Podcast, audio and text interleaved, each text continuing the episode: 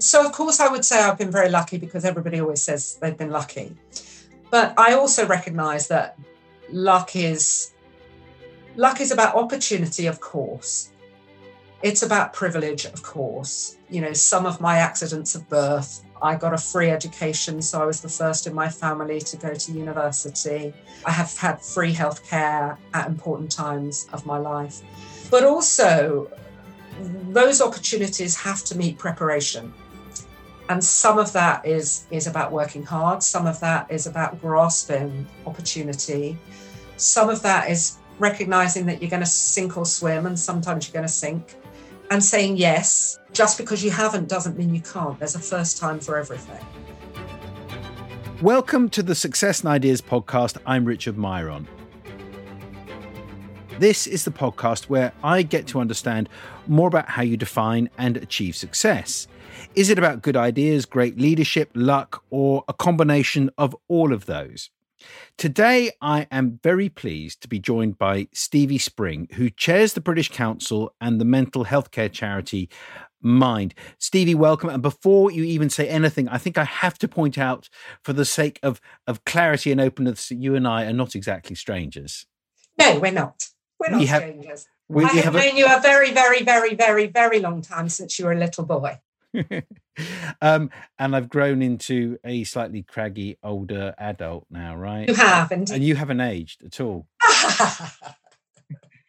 now, Stevie, apart from obviously us having known each other for many, many years, Stevie is, amongst other things, the non executive director for the co op group. She also chairs the tech scale up Kinomo. And in addition to all this, previously, she held a number of very senior positions in major companies, including as chief executive of Clear Channel, the live events company.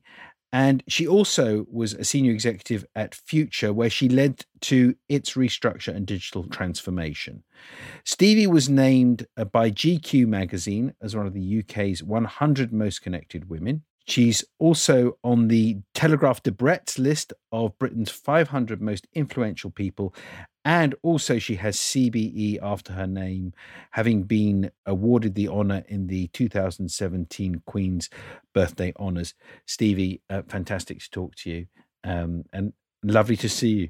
I want to start by pointing out something that I noticed about your your career because there's two tracks as, as far as I see it is there's the things that you have done as it were for large companies and also there's this there's this golden thread that seems to run through your whole career as having worked in non-profits. Can you tell me about where that where that comes from? So I joined my first board at the age of 7 my, it's an early start. It's an early start. Uh, an early start. My sister and I were raised, as you know, by a single parent. Unusually in the 50s and 60s, my dad grew up in Camden Town. He worked for the railways. And one day my sister came home and she said, I want a bicycle. And my dad sat us both down and explained that, you know, he earned this much, the rent was this much, which left this much for special things. And if we bought a bicycle, it meant that we couldn't go to Butlins. So, what do we want to do? And all three of us said, Well, of course, we're going to go to Butlins because that benefits all three of us. And the bicycle only benefits Sandy. And that small conversation morphed into family board meetings, proper meetings. I was the treasurer because I was good at sums, and my sister was the secretary, and my dad was the chairman, and he wrote the minutes. Hmm. so that taught us something really early on that he who controls the minutes controls the meeting. The dog was the committee. and they, they were proper meetings. Then after about a year, so I must have only been about eight, we used to add another topic under AOB for a discussion. So we talked about CND and the National Health Service. We talked about apartheid in South Africa. I remember that one really clearly. You know, all sorts of stuff. So we weren't just learning about choices and resource allocation and all of that stuff, which is the essence of business.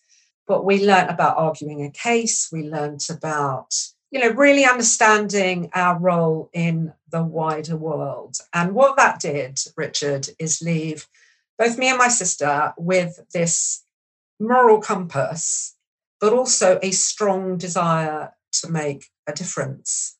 When I was 16, I got my first junior trustee role. Hmm. And all of the way through from 16 to 63, without a break, I have had this twin track career because I've, in addition to my commercial career, I've always had a not for profit charitable role. And for the last 30 years, that has been as chairman. So I've been chairman of the Groundwork Federation that works with some of the most deprived communities in the UK. And then I did a decade as Mummy Pudsey as chairman of Children in Need. And that meant I was working with and through a couple of thousand other charities. And then more recently, as you said, I became chairman of Mind, the mental health charity, partly as payback, because one of the reasons that we were a uh, single parent family was mm-hmm. because my mother, as you know, suffered very severe bipolar disorder. So she had disappeared off the scene when I was nine months old. So there was a degree of payback happening there. You took your first junior trusteeship at the age of 16. And I wondered listening to you there how that influenced your career progression. You know, you were in advertising, were there certain skills that you acquired through that which then helped you as you worked and, and you progressed through your career so so let's put altruism to one side for a second i genuinely believe that being exposed to different businesses and different organizations in a safe learning space. If you are serving on the board of a charity you have to learn board dynamics. You hmm. learn about board committees, you learn about the role of audit and risk and remuneration. You learn about how to challenge and support in equal measure.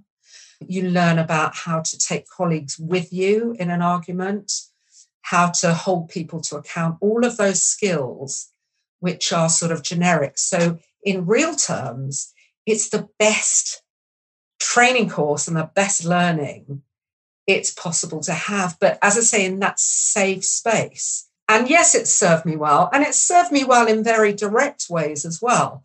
So if I think back, the move from advertising into Clear Channel, and Clear Channel was my first proper CEO job, big P&L, big capital expenditure budget, lots of people, lots of different types of people. One of the reasons that I got that job was because the Groundwork Federation had relationships with local authorities all over the country. Mm-hmm. I knew my way around Whitehall. I knew my way around planning rules and planning applications. From I started, you know, many moons ago as a lawyer. So you put those two things together, and it allowed me a bridge out of advertising into what I call general and generic management. And I think the fact that I was comfortable with and known to a lot of local authorities and moving into a business, uh, mm. which a big part of which was local authority street furniture. So it was bus shelters and toilet, public toilets, and you know a couple of bike schemes and bins. We would swap the advertising rights and the advertising revenue and build tangible assets for local authorities. So if you look at the bus shelters with, you know, those wonderful six sheets illuminated panels that look like the best type of magazine cover. Yeah. The advertising from that pays for the bus shelter. Right. So we design and build and maintain and look after bus shelters. So and those contracts are well, the biggest was with people like TFL, Transport for London, and um, the other transport authorities, but most of them were direct with local authorities. So it was a way for local authorities to improve the streetscape without having to find capital investment themselves. We put the capital in, and then it got paid back over very long contracts through advertising revenues. I want to ask you about Clear Channel because that was a company at which what 800 1000 employees or more? No, no, no, no. In the, in the UK, we had about um, 1,500. A majority of them, I mean, it was a very interesting time for me because it was the first time that I'd really had to manage a diverse workforce uh, because a, a sizable proportion of them were, you know, men in white vans.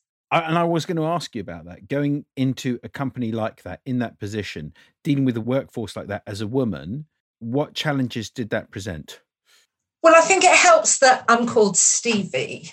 And I think it's interesting that all day, every day, and still people expect to meet a bloke. And that's fine. That's I quite like the surprise element of that. Although I do still get quite upset when people write, you know, dear Mr. Spring, what a pleasure to meet you, because I sort of think, mm, maybe I wasn't at that meeting.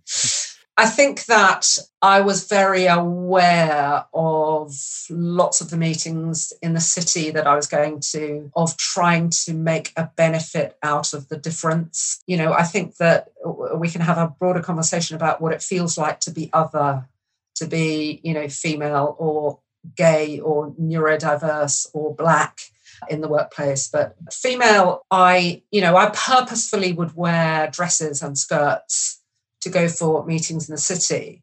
And as recently as 18 months ago, uh, I was in the middle of doing quite a complex deal and we were selling a business. And I walked into this massive boardroom and all the lawyers were there and the bank advisors were there and Uncle Tom Cobley and all. And I was very slightly late. I walked in and I literally burst out laughing because this, this table must have had 40, 45 people sitting around there.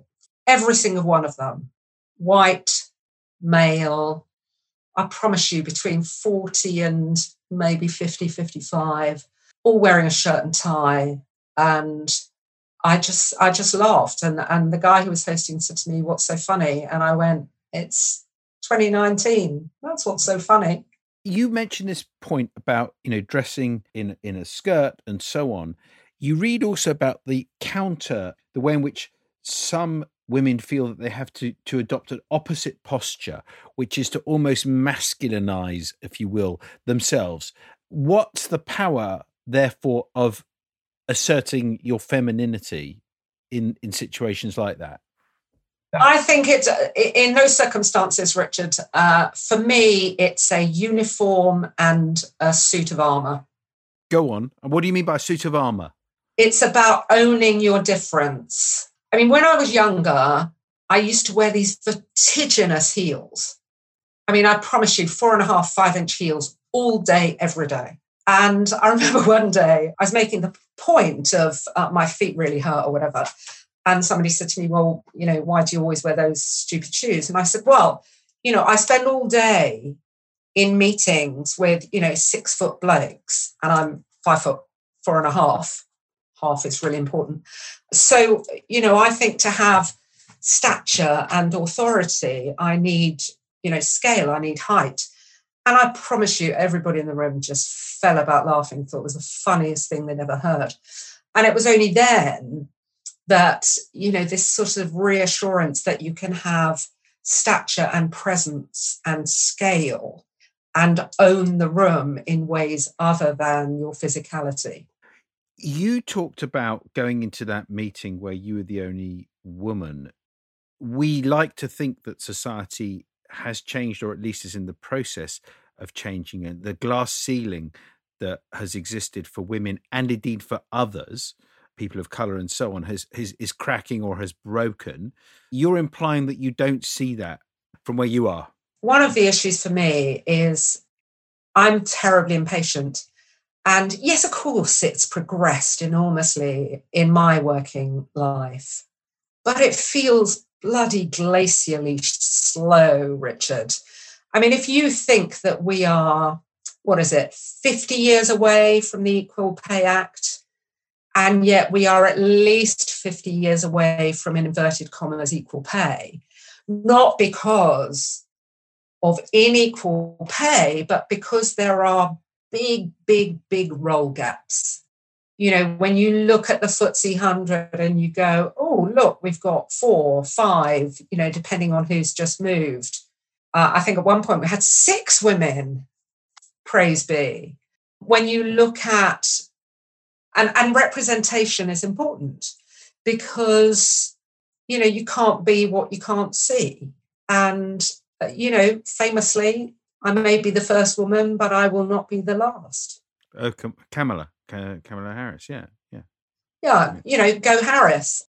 And, uh, you know, quote, there is a special place in hell for women who don't help other women. I think that that, yes, the glass ceiling has some cracks, but, uh, you know, we were talking just before we came on air about the glass cliff. What do you mean? Can you, what do you mean by the glass cliff? I mean that when a company perceives almost that there's nothing left to lose, we may as well try a woman. Almost she is set up for failure. Or the other way of looking at it is the glass walls. You know, you're allowed into the party, but there are glass walls that are stopping you dancing and participating fully. That sense of belonging rather than just being a sole representative so when people talk about other on boards, you know, one woman, you're representing the entirety of what it means to be female. And God help you if you are not bloody brilliant, because then that allows people to say, oh, we tried a woman, she was useless. When I first went to Clear Channel, coming right back to that, I remember um, going in to meet the PA, the personal assistant that had worked for my predecessor and I had wanted to retain because I wanted somebody who knew their way around the business. And I remember going in to meet her, and she sat there with her arms crossed, frowning and monosyllabic. And in the end, I sort of turned around and I said, um, Lindy, I can I can feel that we have a problem. So let's get it out on the table. Let's talk about it. And she said, Well, you need to know that I worked for a woman before and I hated it. Hmm. And I thought, okay, fine. And I said, okay, have you ever worked for a man that you hated, didn't get on with? She went, yeah, of course. Went, but it never occurs to you to raise that and say, I never want to work for another man ever again. You know, we need to find ways as leaders and managers and and colleagues to make our businesses welcoming of other so that other can belong. And, you know, women are not really other, they are 50% of the population. I want to ask you about how you define success, because again, there are these two linked branches to what you do. So, with nonprofits and also with profit driven organizations the the point is is how do you define success for those kind of organizations versus organizations who are driven by satisfying their shareholders or whomever uh, by the bottom line you've conflated two issues there you've conflated organizational success and personal success so i'm going to lift and separate them out so the co-op you know it's all about cooperating for a fairer world it's a different way of doing business it's investing back into the communities we serve but we still have to balance cooperability with commerciality. So we do have to be commercially successful in order to do the good work in the community, to invest in co op academies, to have a co op foundation. Principles cost. So when you say we're the largest fair trade retailer in the country, fair trade costs more when we say we only use British protein, not just you know selling it in fresh produce, but in our sandwiches, in our ready meals, you know, we've spent money on that. So, but you still have to get to inverted commas surplus to be able to make those choices. So I think commercial and organizational success is, is actually quite easy to define when you know your mission and you know your purpose. I think on a personal level, it becomes much more complex because all success, all personal success is relative. You know, mm. Obama, less successful than Trump because Trump is richer than he is. That David Beckham, brilliant footballer, but he's never won Wimbledon. You know, how are you, what are you comparing yourself to? What's important to you? and you know of course when you when you only look at the trappings of success there's always going to be somebody who's got a bigger office and a faster car and earned more and you know all of that superficial stuff but i think that if you look at certainly my personal view of success mm. it's broader and richer and deeper than that for me so for me it's about legacy it's about making a difference it's about paying back it's about having a platform. Some of the commercial stuff that I do gives me a platform and gives me permission and opens doors to do other stuff. But it's also about do I like myself? Um, am I a good aunt, friend, partner, neighbor? Do I use the power that I have? And I recognize it took me a long time to say, I have some power because I have some influence, because I have access to other people who can do things. So it's interesting when you said uh, at the beginning about GQ Top Connected, I use that for a purpose. I love connecting people. I love it. Mm. You know, hmm. I love putting people together so that they can make a difference. You know, you should meet so and so you know, I did one only last night when one of my ex board colleagues is running the Center for Genocide and Holocaust Studies in America. And the CEO of the British Council, the current CEO, is going off to run the Coventry Center for Peace Studies. And I just wrote to them both and said, You both have to meet. You can both achieve more together than you can separately. And mm. not only do you have lots of work things in common but you're both you know twinkly irishmen and and you both know me so you know there are three things that you can talk about and you should connect i love doing that because i sort of like to make one and one equal three i like to make more of a difference what's the greatest mark of success for you personally where where do you see the most important or significant thing that you have done across your your career and you know, also since the age of 16 being um, a junior trustee? So, of course, I would say I've been very lucky because everybody always says they've been lucky. But I also recognize that, that you know, luck is luck is about opportunity, of course. It's about privilege, of course. You know, some of my accidents of birth, I was born white. I was born in a country that was not at war. I got a free education, so I was the first in my family to go to university. I have had free healthcare at important times of my life. So, you know, you put, put that put that privilege into the lucky bucket, but also those opportunities have to meet preparation. And some of that is, is about working hard, some of that is about grasping opportunity, some of that is recognizing that you're going to sink or swim, and sometimes you're going to sink, and saying yes. And my mantra has always been well, since I got rid of my imposter theory, just because you haven't doesn't mean you can't. There's a first time for everything.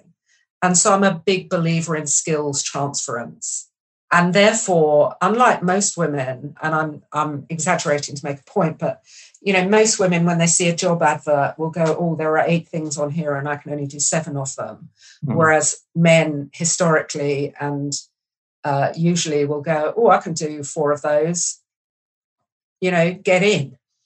Um, and and I've always been unusual in that I will look at the list and say, well, that's a list of eight things, but actually, those four I think are much more important and should be weighted accordingly and therefore I'm going to apply. Because just because I haven't done the other four doesn't mean I can't, just mm. means I haven't yet. So when people ask me if I can scuba dive, my answer will be I don't know, I've never tried. I think that distinction you make between men and women and how they approach the idea of whether they're qualified to do something, I, I mean, I see that you know, with women who I am very close to, you know, because I take exactly that view. Well, I, am qualified in five of those, but I can blag the other couple. Whereas, as get rid of that blag. It's not about blag. It's just because I haven't done them doesn't mean I can't do them or that I can't do them really well. If you give me the opportunity, I will do them well. Yeah. yeah and yeah. by the way, those four things that I can do, if I look at that list of eight, those four are the most important things. I'll give you an example from Future, which was a public company.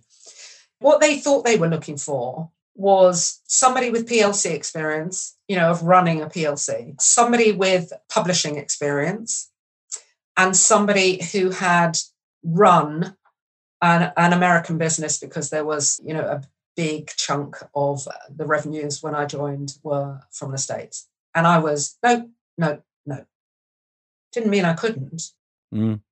Because what does it mean to run a PLC? It means that, you know, you have to have different governance regulations, you have to manage a different set of stakeholders, you have to under promise and over deliver. You have to be storyteller in chief. And, you know, I'm pretty good at telling a story. I'm not quite sure how we draw this to a close because there's so much here. I mean, does the CBE kind of what was it like? I mean, did that matter to you when you got it? I think it's clearly amazing that you go there and you get this this honor and stuff. Uh, you know, it's it's it's disingenuous to say anything other than going to the palace for my CBE was one of the best days ever. And my auntie Gladys, who lives in Hertfordshire, you know, she got up at five o'clock in the morning. She'd got a new outfit. She'd had her hair done.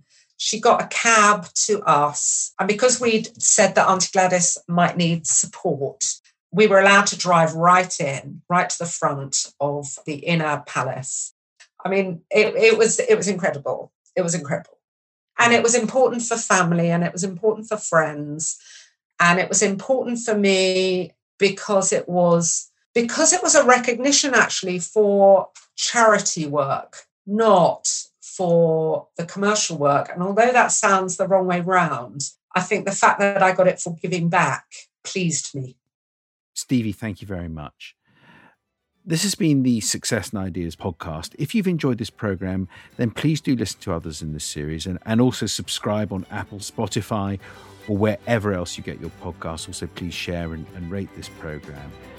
I'm Richard Miron, and this has been an Earshot Strategies production. Thank you.